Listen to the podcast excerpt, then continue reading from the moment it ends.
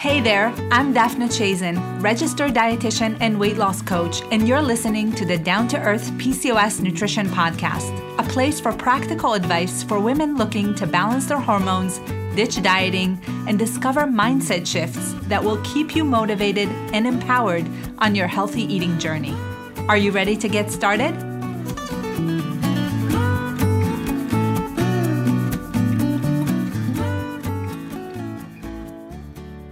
Hey there, and welcome back to another episode. Today I'm talking all about binge eating with my expert guest, Dr. Glenn Livingston. He's a veteran psychologist and the author of the successful book Never Binge Again, as well as a daily blogger on psychologytoday.com. After a personal journey out of obesity and binge eating, Glenn spent decades researching the psychology behind overeating, as well as what causes us to binge eat and have this troublesome relationship with food. He also consulted for many big food companies about the psychology of eating, and he kind of got a behind the scenes look at how these companies formulate our food and possibly kind of intentionally making it slightly addictive, which we're going to talk about today. Dr. Livingston's unique way of approaching food choices has helped countless of individuals to develop a normal, healthy weight and a much more lighthearted relationship with food.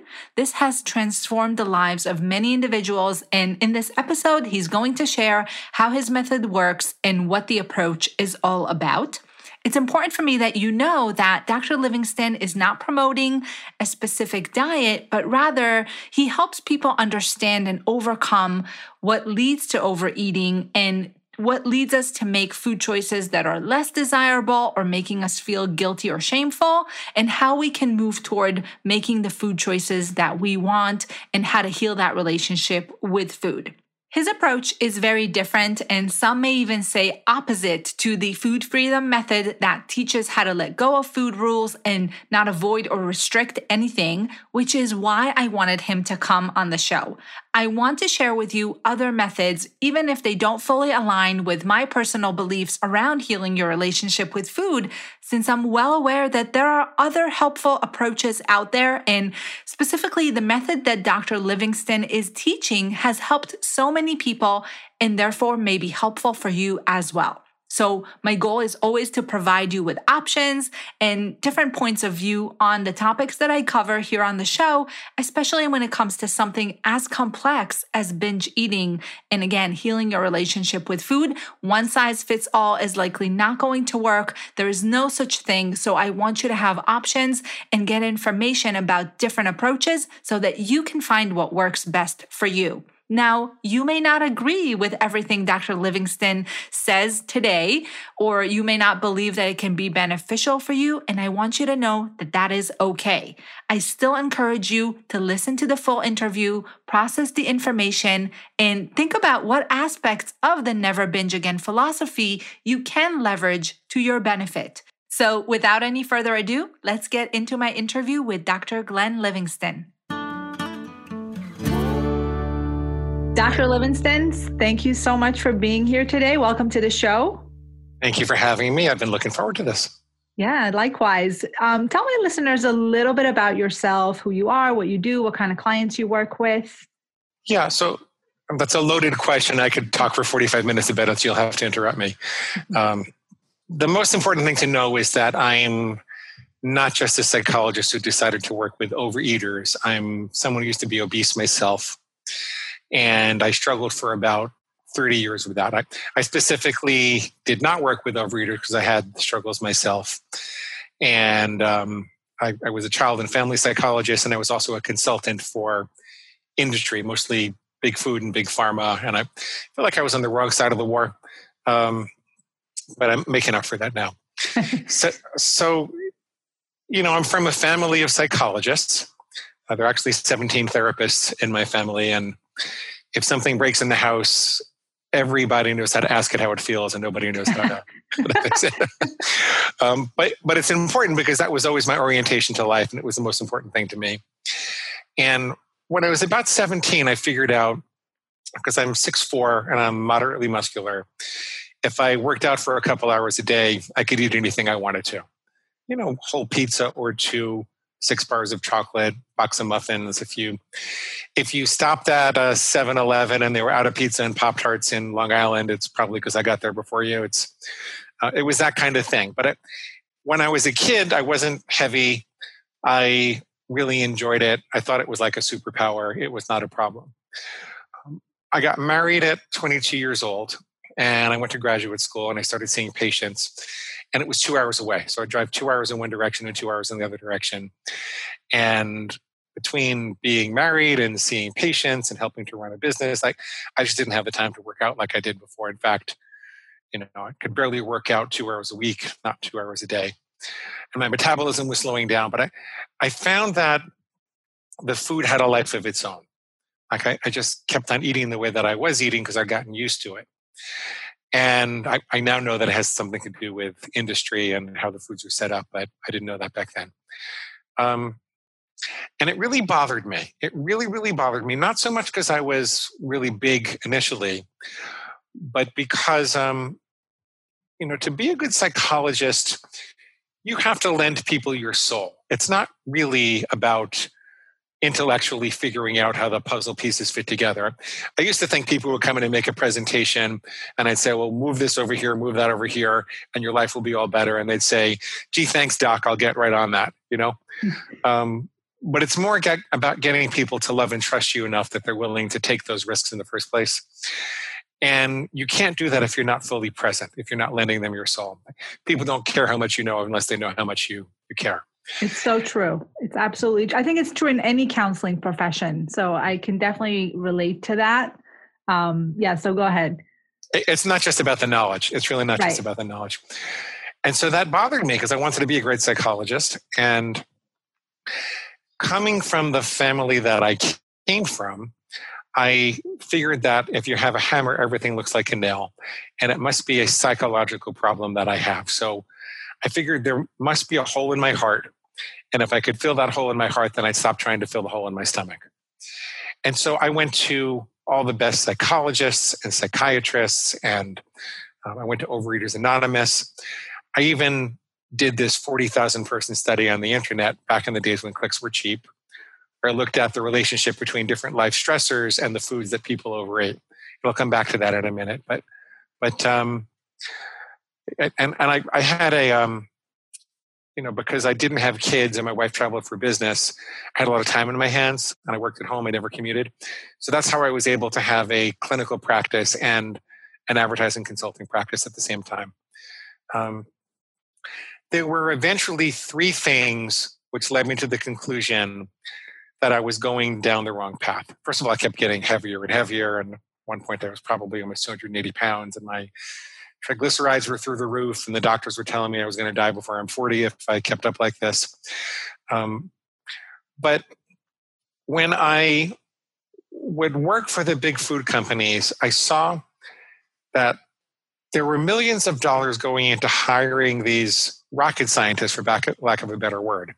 You know, all of these PhDs and engineers and food scientists who were, were engineering these hyper palatable foods concentrations of starch and sugar and fat and oil and excitotoxins um, that were designed to hit the bliss point in our reptilian brains and the very like they're pushing those evolutionary buttons without giving us enough nutrition to feel satisfied. And so every time we're looking for love at the bottom of a bag or a box or a container there's some fat cat in a white suit with a mustache that's laughing all the way to the bank. I mean, it's not quite that simple, and there are other factors in play. And consumers actually want to be lied to. We like good news about our bad habits, but but in the end, these are very powerful forces. And people think that you know they can resist and it doesn't affect them, but you know it's been like 40 years of food science designed to do this, and they know how to create addiction. Then I I looked at some of the animal studies on what happens when you short circuit the, the pleasure center in the in the brain. So back in the 19, late 1950s, early 60s, there was a series of studies by Milner and Olds, starting with rats, where they put an electrode in the pleasure center of the rat's brain, and they wired it to a lever that the rat could press whenever it wanted to. And it turned out that those rats would press that lever thousands of times per day, thousands, to the exclusion of their survival needs. Mm-hmm. So a nursing mother rat would abandon her pup to press that lever thousands of times per day. A, a male rat would climb over painful electrical grids. A starving rat would ignore food. They, they, their survival drive had been hijacked, and the result was severe self neglect. And now I don't think that the industry is putting electrodes in our brains, but when you can walk out of McDonald's and see a Burger King across the street in almost every city in the country, you know, I think we're getting to the point where you, we can say there are some chemical electrodes that are fairly effective at stealing our survival drive. And so many people say, I just don't like fruit and vegetables anymore. Well, that's what we evolved with. You know, fruit, vegetables, maybe, you know, lean meats, depending upon your dietary philosophy. And the fact that we don't have a taste for that anymore, uh, and we're instead seeking these bags and boxes and containers, is evidence that those survival drives have been stolen. If I if I give you a chocolate bar every day, your pleasure system is going to downregulate, and you're not going to be able to taste the subtle difference in flavor between a delicious apple versus a Gala apple versus a Fuji apple. You're not going to enjoy the taste of um, arugula versus romaine versus you know some other type of, of lettuce, and we're supposed to be able to enjoy those things.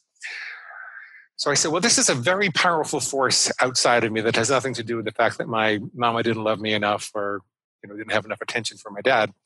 Um, this is an external force that has nothing to do with love. Then I discovered that neurologically, the reptilian brain, which is where these survival drives live, the very primitive survival drives, feast and famine, fight or flight, it doesn't know love. So I'm spending 30 years trying to love myself more out of the addiction, but the part of the brain that responds to addiction doesn't really know love. It knows eat, mate, or kill. That's what the lizard brain knows. It was the later evolution of the um, of the mammalian brain that said before you eat, mate, or kill that thing, what impact is that going to have on the people that you love, on your tribe, on your family?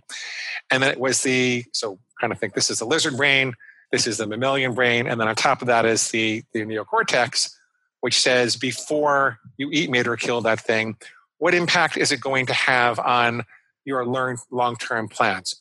What impact is it going to have on your character, on the kind of person you want to be in society, on the contribution that you want to make, on your sense of spirituality and music and art and everything that makes us uniquely human in your long term plans? I said, wow. So this is all about this thing inside me. This is, this is all about this, this survival drive that's almost being stolen. And then I looked at the advertising industry and I saw how they were beaming five to seven thousand messages at us per year, um, all about food. But you know, how many of them are about fruit and vegetables? Maybe a half a dozen, right? And they were very good at faking us out into believing that these food-like substances were necessary for survival. I'm curious for my listeners to know were you working as a consultant for the food industry during the time that you were yeah. in in the thick of this of struggling yourself? Yeah. Okay.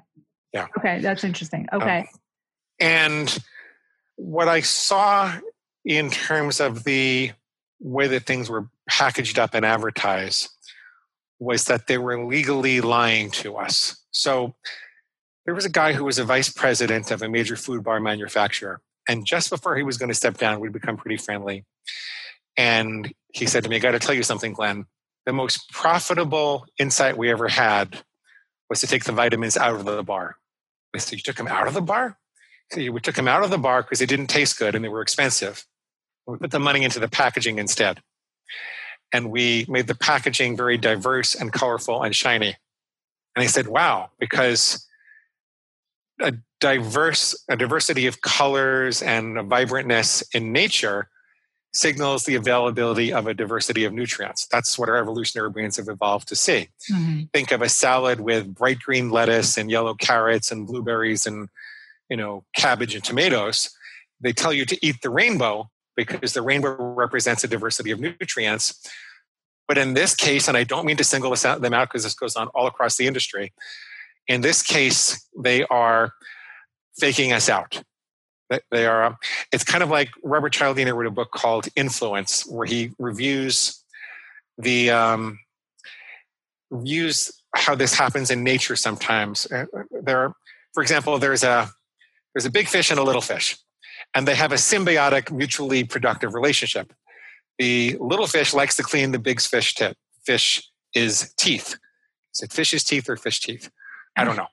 Anyway, the little fish does a little dance in front of the big fish and the big fish goes into a trance uh, and opens its mouth and the little fish comes in and cleans the big fish's teeth the little fish gets a meal the big fish gets a teeth cleaning everybody's happy along comes this other parasitic fish with very sharp teeth and the parasitic fish has learned to mimic the nice fishes the nice little fishes dance and it puts the big fish in a trance the big fish goes uh, and then the little fish comes in and eats them, eats eats mm-hmm. eats his gums and eats his lips, and and I think that's a good model for a lot of what's going on.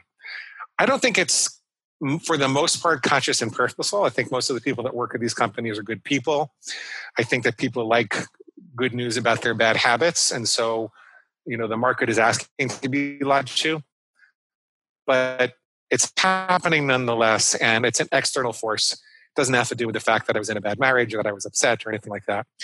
Um, so I put these three things together. There's the neurology that says there's no love in my reptilian brain. This part of me that's erroneously activating the feast and famine drive. There is an overwhelming force of the um, food industry and the, the substances they're engineering. And then there's an overwhelming force of the advertising industry. And then the addiction treatment industry says you can't resist even if you wanted to the best you can do is abstain one day at a time because you've got a disease and you're powerless over these impulses or things that no human can resist. You have to surrender and go to these meetings with sponsors and you know sacrifice three or four times a week to and, and I looked at the science behind that, and there's no real evidence that that's any better than doing nothing at all. Mm-hmm. And, and so I said, wow. I said, am I just totally going down the wrong, wrong path? and maybe instead of instead of trying to love myself thin and nurture my inner wounded child maybe i have to be more like an alpha wolf like eh, like because there's if an alpha wolf is, wolf is challenged for leadership of the pack the alpha wolf doesn't say oh my goodness someone needs a, a hug. It says get back in line or i'll kill you right? It growls and it snarls. And i thought there are other biological drives that are very powerful which I comfortably live with all day long, right? Like if I had to pee right now, if my bladder was pressing to, to urinate, I would say, I'm sorry, I'm talking to Daphna. I promised to do this interview. I'll take care of you in an hour, right? But we have reproductive urges, but we don't run up and kiss attractive people on the street.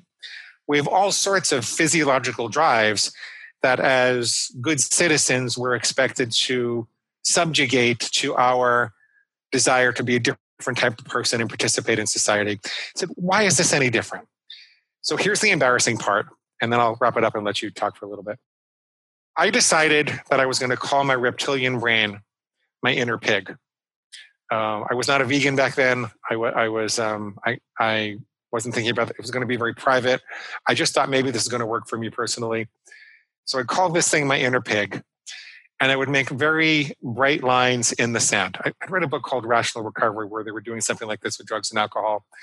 And so I would make very bright lines in the sand so I knew the difference between healthy and unhealthy behavior. So, for example, I would say, I will never eat chocolate on a weekday again. I'll only ever have chocolate on Saturday and Sunday. And that way, if I heard a voice in my head that said, you know what, Glenn, you worked out hard enough. You're not going to gain any weight. You could start again tomorrow. And besides, chocolate comes from a cocoa bean, and that's really a plant, so therefore it's a vegetable. You go have and have some, get some chocolate. Yippee, let's do it now. When I heard that voice, I would say, wait a minute, that's not me. That's my inner pig, and it's squealing for pig slop. I don't eat pig slop. I don't let farm animals tell me what to do. As ridiculous and crude as that sounds, and remember, I'm a sophisticated psychologist. I ran this multi million dollar company for a lot of years. Uh, as ridiculous and crude as that sounds, that's what started waking me up at the moment of impulse to remember who I was and gave me the ability to make the right decision. It wasn't miraculous. Um, I didn't make the right decision all the time, but I lost my sense of powerlessness and hopelessness. It's like my belief in my free will was restored. And over time, I said, well, if I have the power to make these choices, nobody's telling me what to eat. I might as well make rules that I'll comply with. So I would soften some rules and tighten some other ones. There were things I would always do, there were things I would only do in specific situations. And before you knew it, I was complying, you know, 90, 95% of the time. And I slowly but surely, um, my weight came down, my triglycerides came down, I got rid of my rosacea and eczema and psoriasis. And um, it, like over the course of a couple of years, it was a miracle for me.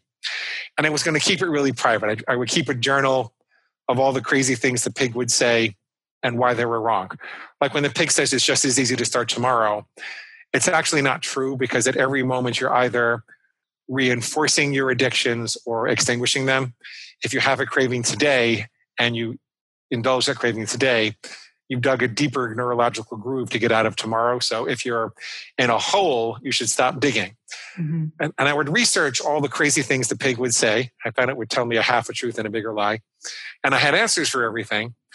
And as I was getting divorced in 2015, I was a minor partner in a publishing company, and the CEO asked me if I could write a book so we could do some marketing experiments and attract some better authors. And I said, Well, I have this crazy journal that I kept for eight years of me versus my pig. And he said, I love it, turn it into a book. And I did. He calls me back two weeks later and says, Glenn, donuts are pig slop. I don't eat donuts. I don't let farm animals tell me what to do he proceeds to lose 100 pounds over the next couple of years. And, and, along the way, we published the book and it took off. And now I've got almost a million readers, and people don't quite recognize my name, but they see me in a bookstore and they point at me and they go, Pig guy, pig guy, which is not something you want to happen on a first date. But anyway. this is really interesting. So, I have a few questions for you. Is this process now how you work with clients? Do you yeah finds this type of model of ending binge eating with this. So would this be um supporting the idea that uh, of food as an addiction or not so much? So because you're um, using some elements of that but not necessarily going through like you said the you know overeaters anonymous whole process. Can you talk a little bit about that? Um, i could talk a lot about that um, I do believe in the phenomenon of, of addiction, but I don't believe it's a disease. and I don't believe that we're powerless over it. So I believe that it feels like that. I believe that every bone in people's body says, just hand over the chocolate or nobody gets hurt. I believe it feels like a matter of survival. And I believe that people have the experience of having no other choice. That having been said, I think that addiction is a very well worn um, neurological groove in the brain, which focuses people on the object of desire. I actually came up with this. I, I write for Psychology Today also, and I was talking to the chief editor there, and we kind of ironed out their view of addiction. And I thought, you know what, I really agree with it. it it's a well myelinated pathway that, you know, efficiently allows the brain to save time. We're always looking to save time and energy. And so if we see a trigger and then we know this reward is available, the brain will very slowly phase out the intervening thoughts and delays um, so that it becomes a repetitive um, experiences compulsive behavior. So I think that it can be a hard mountain to climb, but I don't think that it's a matter of powerlessness or disease. If you take if you take um, an alcoholic and you put him in a jail cell versus taking someone with tuberculosis and putting them in a jail cell, uh, someone with tuberculosis in a jail cell in the absence of treatment will get worse. Someone who is an alcoholic, you put him in a jail cell, the behavior gets better. So I, I don't think that it's I don't think it's a disease. I think that's a mistake. What I tell my people and this is one of the reasons I don't offer it as a doctor. I offer this as as a coach in education, because you know it's very prevalent in my my profession for people to view it as a disease. I think we don't have a disease. I think that we have healthy appetites that have been corrupted by industry. That's what I think, and it's that helps people to remove the sense of shame about it. Right. And in the absence of shame, it's easier to overcome the addiction.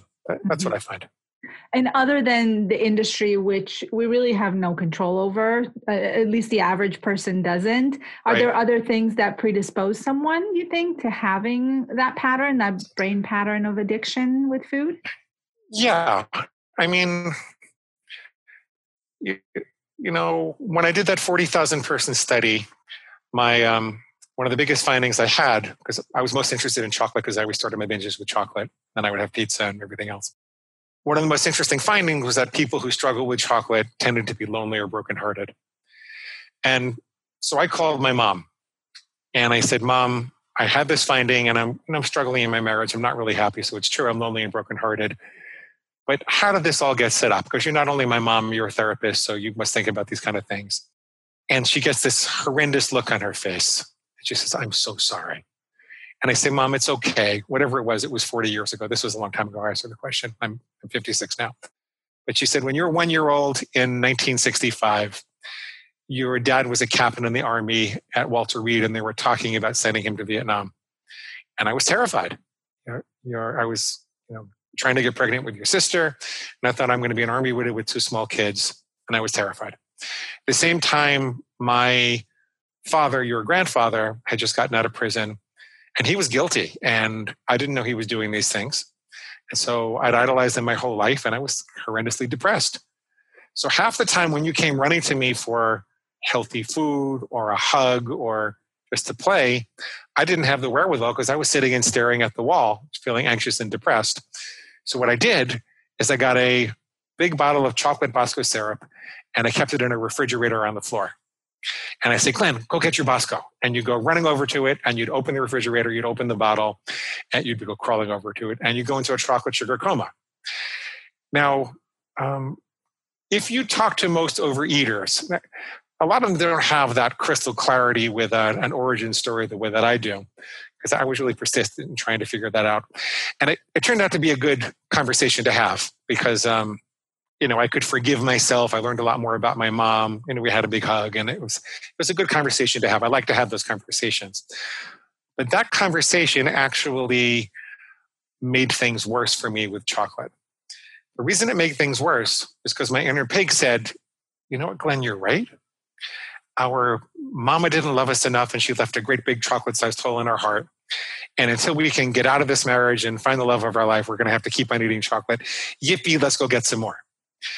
And so I do think that there are patterns like that that predispose us. I do think that um, there are differences in you know, the level of serotonin and dopamine and you know pleasurable brain chemicals that people produce you know genetically um, and I think that's also trained. I, I, I do think that there are very key differences that are identifiable, but I don't find that finding that out really makes all that much difference. Makes much more difference the practicalities of learning how to separate your constructive versus destructive thoughts about food making sure that you're well nourished because you can't do any of this and make it work unless you're you know regularly well nourished I, I tell people that food addiction is not just an addiction to overeating, it's an addiction to the feast and famine cycle. Most overeaters are very good dieters and they they go through these periods like the nursery rhyme. Like when she was good, she was very, very good, but when she was bad, she was hard, right? Um, so I think that there are all these patterns, but but in the end, let's say the emotion is a fire you could have a roaring fire in a well contained fireplace within the home.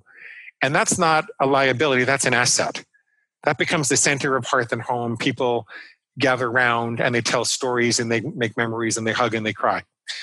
Um, it's only if there's a hole in the fireplace that an ash can get out and burn down the house. And I think that the hole in the fireplace is something that's poked by the pig coming up with all those rationalizations you could just start tomorrow. You worked out hard enough. Um, you've always failed before, therefore you're going to fail again. It's not worth trying. I can't get you now, but I'll get you later. Like all, all of those justifications, I think, are the things that people need to learn to to disempower and deal with. And if they do that and they simultaneously take care of their authentic bodily needs, I find that they can walk their way through almost no matter what caused the addiction in the first place. So mm-hmm. I focus on much more practicalities than the why of it all. Okay. So this is definitely a different approach than a lot of other people that I've talked to about binging, where, you know, food rules or restriction or having those boundaries is something that is almost seen to to make binges worse. Um, I think um, I'm the devil. Yeah, I think most people yeah, think so I'm the devil. I, I like to bring different perspectives. So I do think that it's important to, you know, be open-minded about it because everyone will respond differently right everyone will will find different treatments that would work for them so what would you say about that like on the you know level of uh, food freedom and having no rules and and not having um the mentality of good or bad which i don't think you're saying that but um I, I do find that you know a lot of people see that as the culprit as opposed to something that is helpful. They do. They do. Yeah. Um, there is a philosophy out there that says that any restriction, including mental restriction, will cause a binge. And there's something to it. Um, binge eaters tend to be rebellious in nature. Um, I think it's because most of us were fed against their own best interests when we were kids.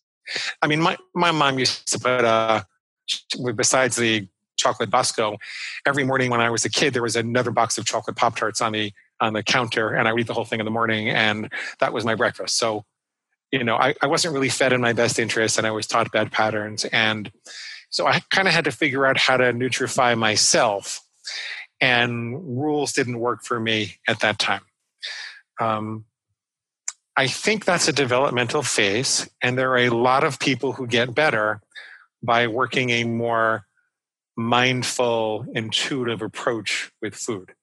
You know, try to be present while you're eating, eat when you're hungry, stop when you're full. Um, ask yourself how you're feeling beforehand. Don't sneak anything, sit down at the table. Um, it's all good advice. It's all good advice. There are two problems with it, I think, that um, which led me to the approach that I have, and which I think leads a lot of people to use my approach when they're not happy with the other one. One is that you wind up eating a lot of food that's not really healthy for you. I mean, if, if you look at what the industry is really putting in food, I don't know how you can't say that it's bad. Like I, there's flavored legally. There's flavored cardboard in some of the food that we eat literally flavored cardboard. And how do you, when that's going on, not draw a line and say, look, I don't eat dirt, I don't eat rocks, I don't eat duty, so I'm not going to eat flavored cardboard, right? Um, and that's a gross exaggeration, but have you picked up a food label lately and looked at what's in, you know, some of these processed foods? So, how do you say that that's just as good as, you know, lean protein or a big salad? Uh, like how do you how do you do that? And so there are a lot of people who are trying to follow this mindful approach who say i want to be healthier. And i think people tend to make rules for themselves anyway. I think it's just a natural part of human psychology. I mean, we walk into a diner we don't take the $10 tip on the table when the waitress goes to get her menus even if nobody's going to see us because we've got this unwritten rule that we're not a thief we never take other people's money. So i i find that articulating specifically where the bullseye is and what the boundaries of the bullseye are, um, it helps us to become the kind of people that we want to become with regards to food. The ultimate aim of this system is not to have a bunch of Nazi policemen, you know, telling you to eat this and not eat that. Um, I eventually evolved to the place where I just had a rule that says I'll never eat chocolate again. And people will say, well, how do you do that? Give up chocolate forever. I said, I don't think of it like that. I just became the kind of person that doesn't eat chocolate. As a matter of fact, a couple of years ago, I, I took that rule off my plan. I don't know exactly when. I just that I noticed that I don't have the rule on my plan anymore. But I just don't eat chocolate because I became a person who doesn't eat chocolate. It just looks like a big bag of chemicals to me.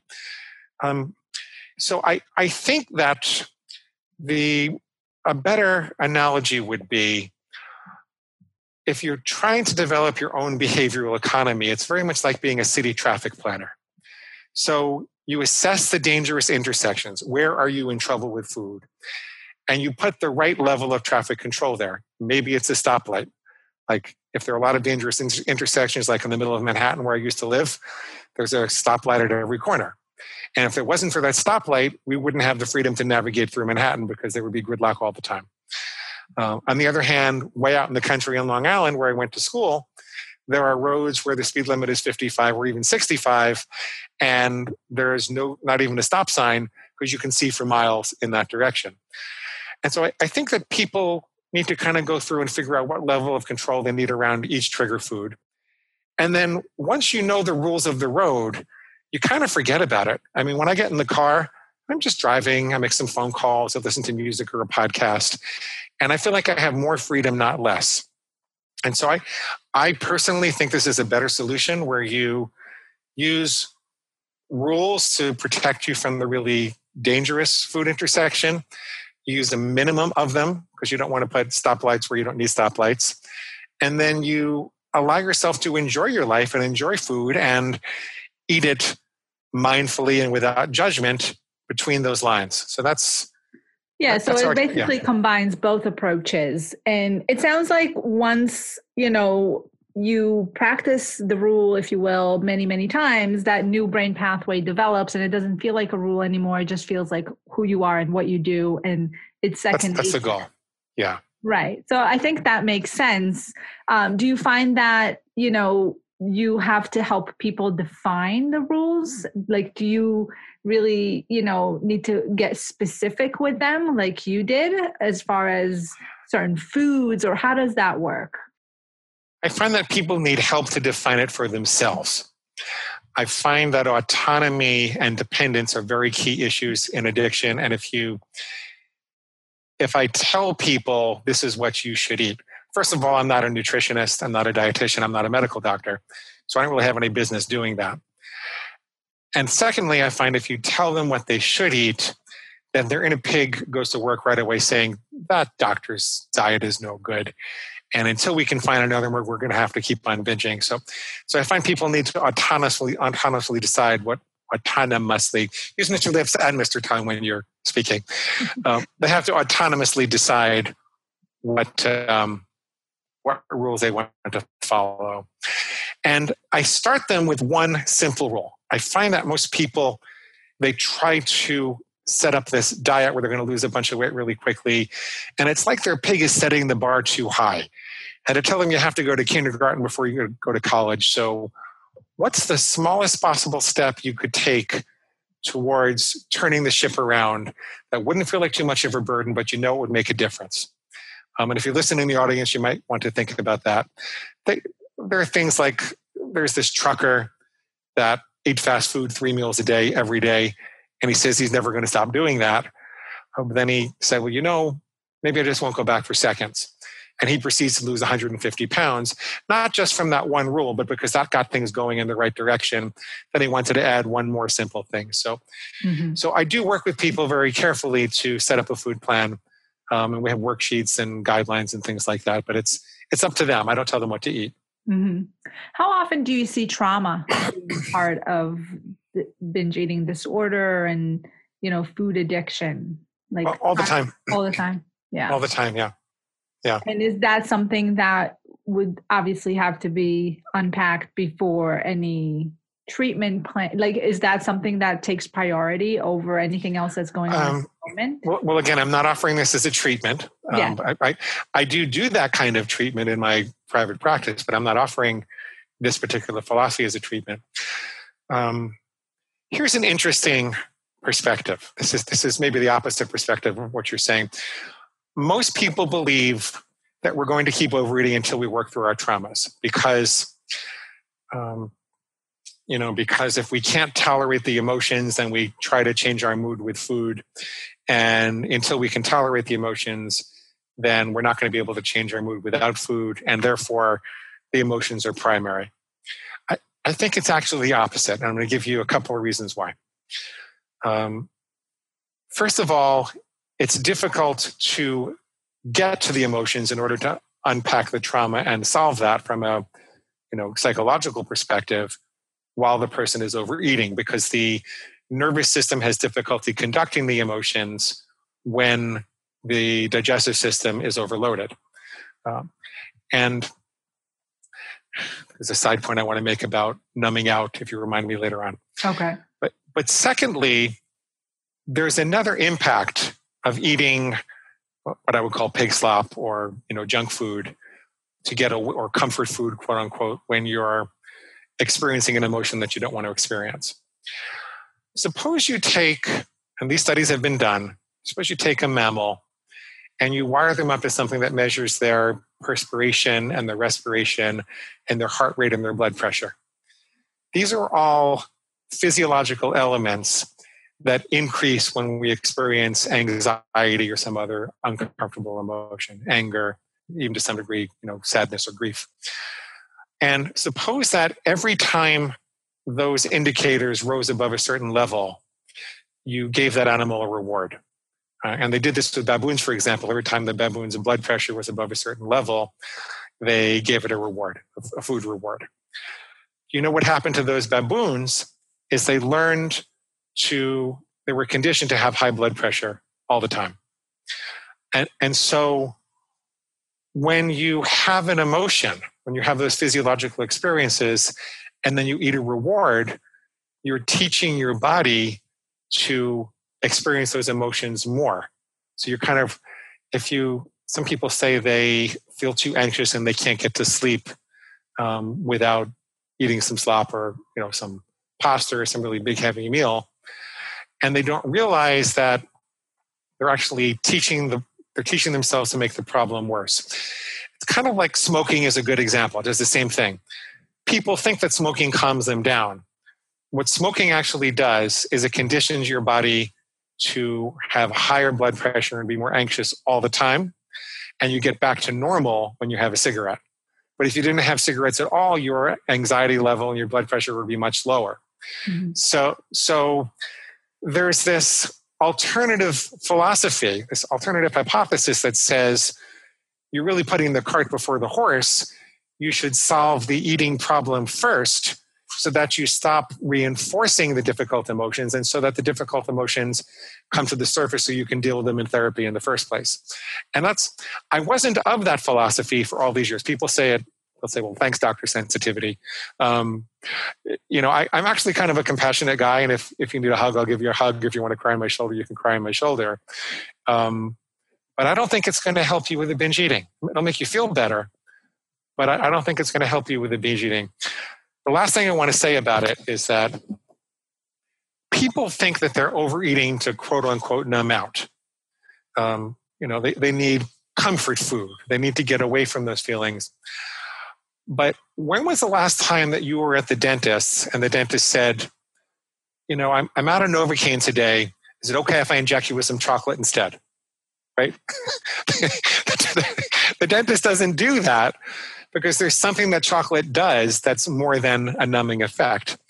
We didn't have chocolate on the savannah as we were evolving. We didn't have these concentrated forms of, um, you know, sugar and caffeine and theobromine and vanillin and all, all of the stimulation. Uh, it, it's kind of a drug. It, it's, I mean, well, the numbing would happen on an emotional level, of course. Like you wouldn't think or feel, you would feel immediate pleasure as opposed to having to deal, right? Yeah, you would, you would, but you're you're also getting high with food. Yeah. And I, tell people they need to recognize that ulterior motive because if you tell yourself you're just doing this for comfort or to numb out, then your pig is going to say all the time, I'm, hurting so much. I, I need some chocolate. And how, how could you do this to me? I really need more. Yeah. You know, and probably a higher threshold would have to be met each time because and you having been involved with the food industry probably know this better than me but like you said these things uh, keep you know you you will need to eat more and more to feel the same effect likely of certain substances because your brain or body will build some tolerance to that level yeah right? and it actually gets to the point that people feel like they need the substance just to feel normal right and they, they start to experience to yeah I mean, they start to experience what we call anhedonia because their pleasure systems have been so hyper stimulated that they don't feel pleasure on a day-to-day basis in the way that nature intended mm. unless they have the supersized stimuli Right. Okay. So I think that's really interesting. So do you feel like uh, the higher rates of depression and and you know even a higher incidence of binge eating i don't know if that's something that's been i know anecdotally i can feel it in my practice and with the people that i work with and certainly what's going on in the world right now is not ha- helping but yeah. do you feel like uh, you know just being exposed to so many of these substances from processed foods and things like that is making it worse i do right?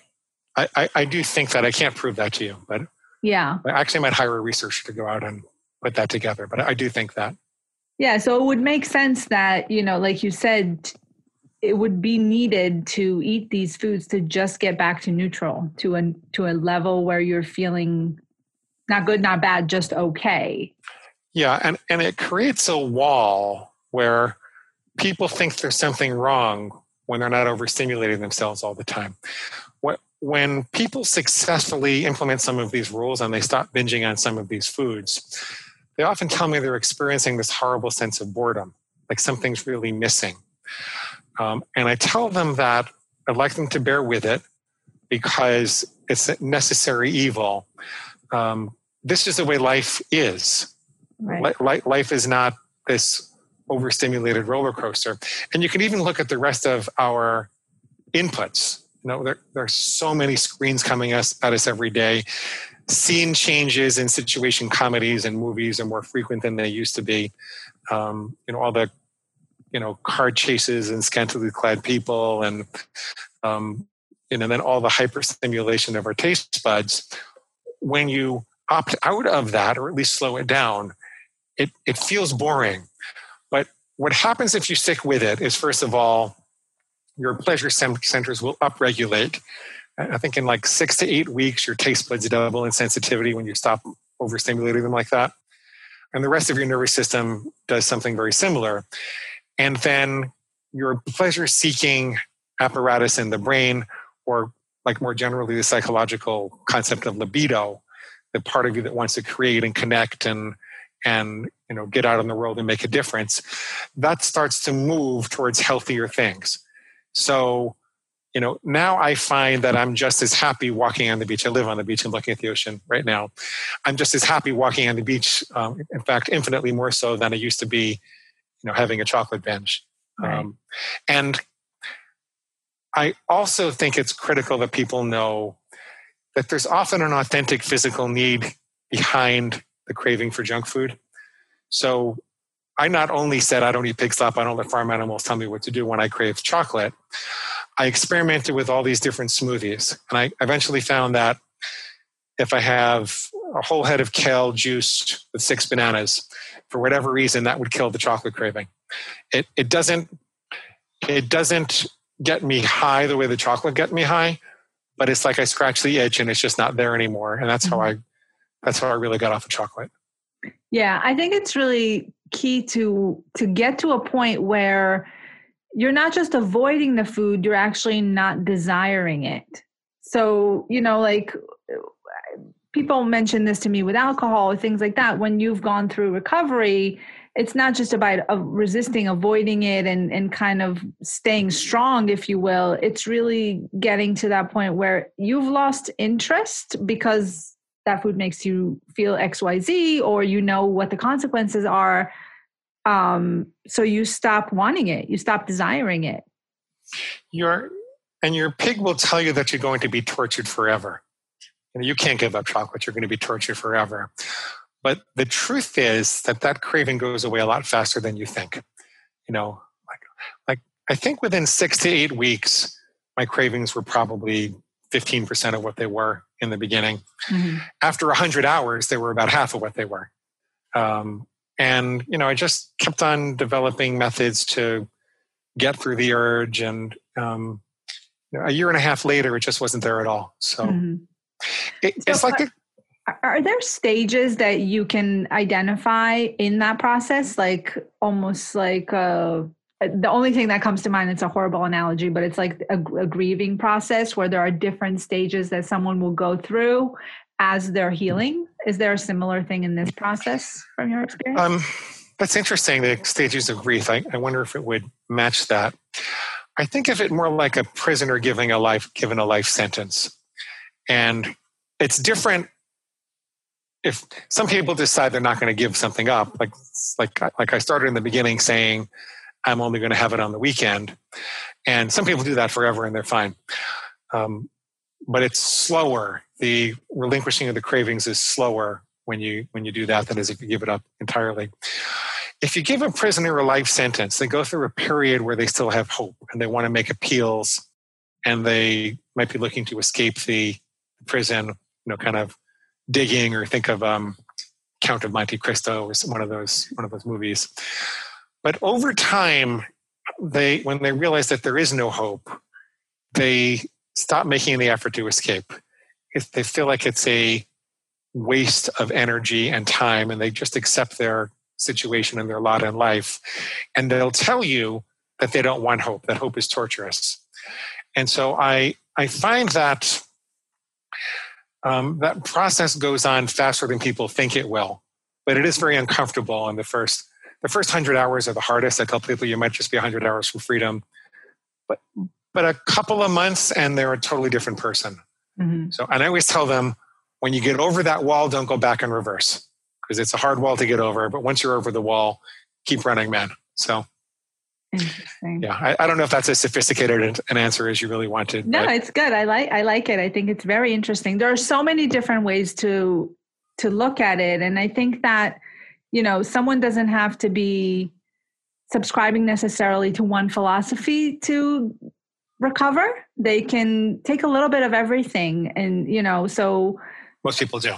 Right yeah so you have to do a lot of trial and error and not just say oh well this is not going to work or there's no hope for me and and just accept you know live in in, in the pain and struggle that binge eating brings with it yeah um so you have the book never binge again right? i do yeah um, can you tell me a little bit about the book? And uh, so I'm assuming all of the things that we've talked about today are in the book mm-hmm. um, as well as the podcast, right? Mm-hmm. You have a podcast. So tell my listeners a little bit about where they can find you to learn more about these things. And oh, okay. Well, and then I'll tell you a little, little bit about the book.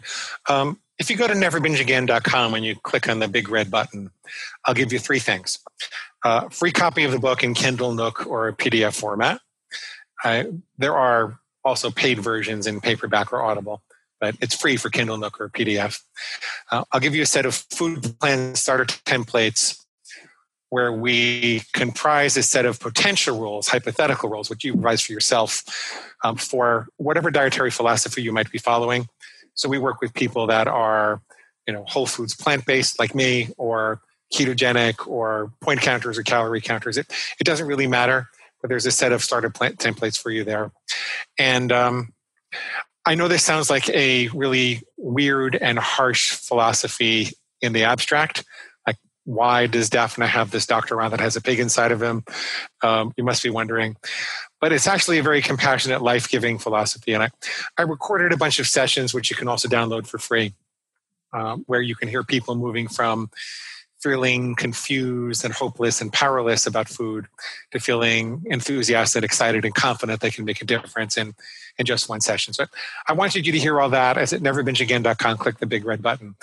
What, what the book really is, is an edited journal of all the crazy things that one's pig could say. And you could call it your food monster, you could call it your junkyard dog, whatever you want to call it. You don't have to call it a pig. That was just what I did. Kind of wish I didn't sometimes, but it's we, we have almost a million copies. and I can't change it now. Um, and it, it was really my journal, and I turned it into an allegory of sorts of me versus the pig. And I, um, I, you know, I'd studied persuasive copywriting for a long time, so I knew how to write it in such a way as to convince the reader if they wanted to, how to separate their thoughts like that and really take it seriously. And um, a lot of people tell me that it was really life changing. Um, I've written seven more books since then on specialty topics. So there's a book on nighttime overeating. There's a book on specific triggers. You know, what do you do that time of month? What do you do when you're tired, lonely, hungry, angry, that, that kind of thing. Um, Okay. Yeah, it's I'll all link there. to that in the show notes so people can easily find it um, on your Great. website. Great. Thank you so much. Yeah. Are there final thoughts you want to leave us off with or anything that we didn't touch on that you think is important for someone listening dealing with binge eating? How can they get started or what are some of the tips that you would give kind of to wrap up? I, I'm going to say two things. First of all, it's simpler than you think it is. What, what if what if there's so much information and so much confusion out there? You don't have to believe me. You just have to try it. Like what what if I'm right? What if it's as simple as drawing a very clear, unambiguous line, deciding that any thought in your head that suggests that you cross the line is your inner enemy, and then looking at the specific reasons that thing says you should cross it and finding the lie within it. What if that could make all the difference? Regardless of whether you are, you know, diagnosed as this or that, regardless of whether you had these special traumas in your life, what if it was really that simple to start turning the ship around? Isn't it worth a shot? It's totally free, and I think you should. I think it's worthwhile. The other thing that stops a lot of people is they're um, they're afraid that the discipline is going to interfere with their freedom. And Jim Rohn said a life of discipline is better than a life of regret. A life of discipline is better than a life of regret. And I really think that freedom sits on top of discipline. I don't think that's opposed to it. Um, I was a jazz musician in my youth, and the reason I could express my soul was because I spent so much time studying the scales in a disciplined way. And because my fingers know where those notes are, um, I can always get back to them if I stray from them, and I can I know what the boundaries are of how I can express my emotions when I'm on the piano. It's only because of the discipline of the engineer that constructed your car, that designed your car. It's only because of their discipline that when you turn your steering wheel 30 degrees to the right, your wheels turn 30 degrees to the right, and you can actually drive to different places in the town, which way expands your radius of locomotion. You have a lot more freedom because of that discipline. What, what if adding discipline to your life would give you more freedom and not less. So a life of discipline is better than a life of regret. I love that. You're Yeah. leaving us with a great message of hope for people. And yeah, I agree with that. I think a lot of people feel trapped with their disordered eating or with binge eating. So there's definitely freedom on the recovery side of that. I absolutely agree Yeah. with that. And I don't mean to invalidate the need to get a you know psychotherapeutic treatment or psychiatric treatment for um, you know depression or anxiety or Mhm. bipolar or something like that. I, I think those are all legitimate clinical entities that require treatment, but it's separate and apart from what I teach people. hmm Yeah, and you provide a lot of great resources. Um, some of them you've mentioned, so I'll definitely link to that in the show notes. Thank you, dear. Yeah, absolutely. I want to thank you for being here today, Dr. Livingston. This was great. Thank And- you. Yeah, I encourage all my listeners to go check out your stuff. Thank you for having me. It was a delight. Absolutely, my pleasure. Thank you. Thank you for listening to today's episode. I hope you enjoyed the interview and I've found a lot of great insights, strategies, and information in what we discussed today. For more information, please visit the show notes below so you can get all the details, links, and recommendations that were discussed today. And if you like this podcast and what you've heard today, leave a review and subscribe to the show so you never miss when new episodes are out and you also help more people find this information. I'll be here again next week with a new episode. Until then, be well. Bye for now.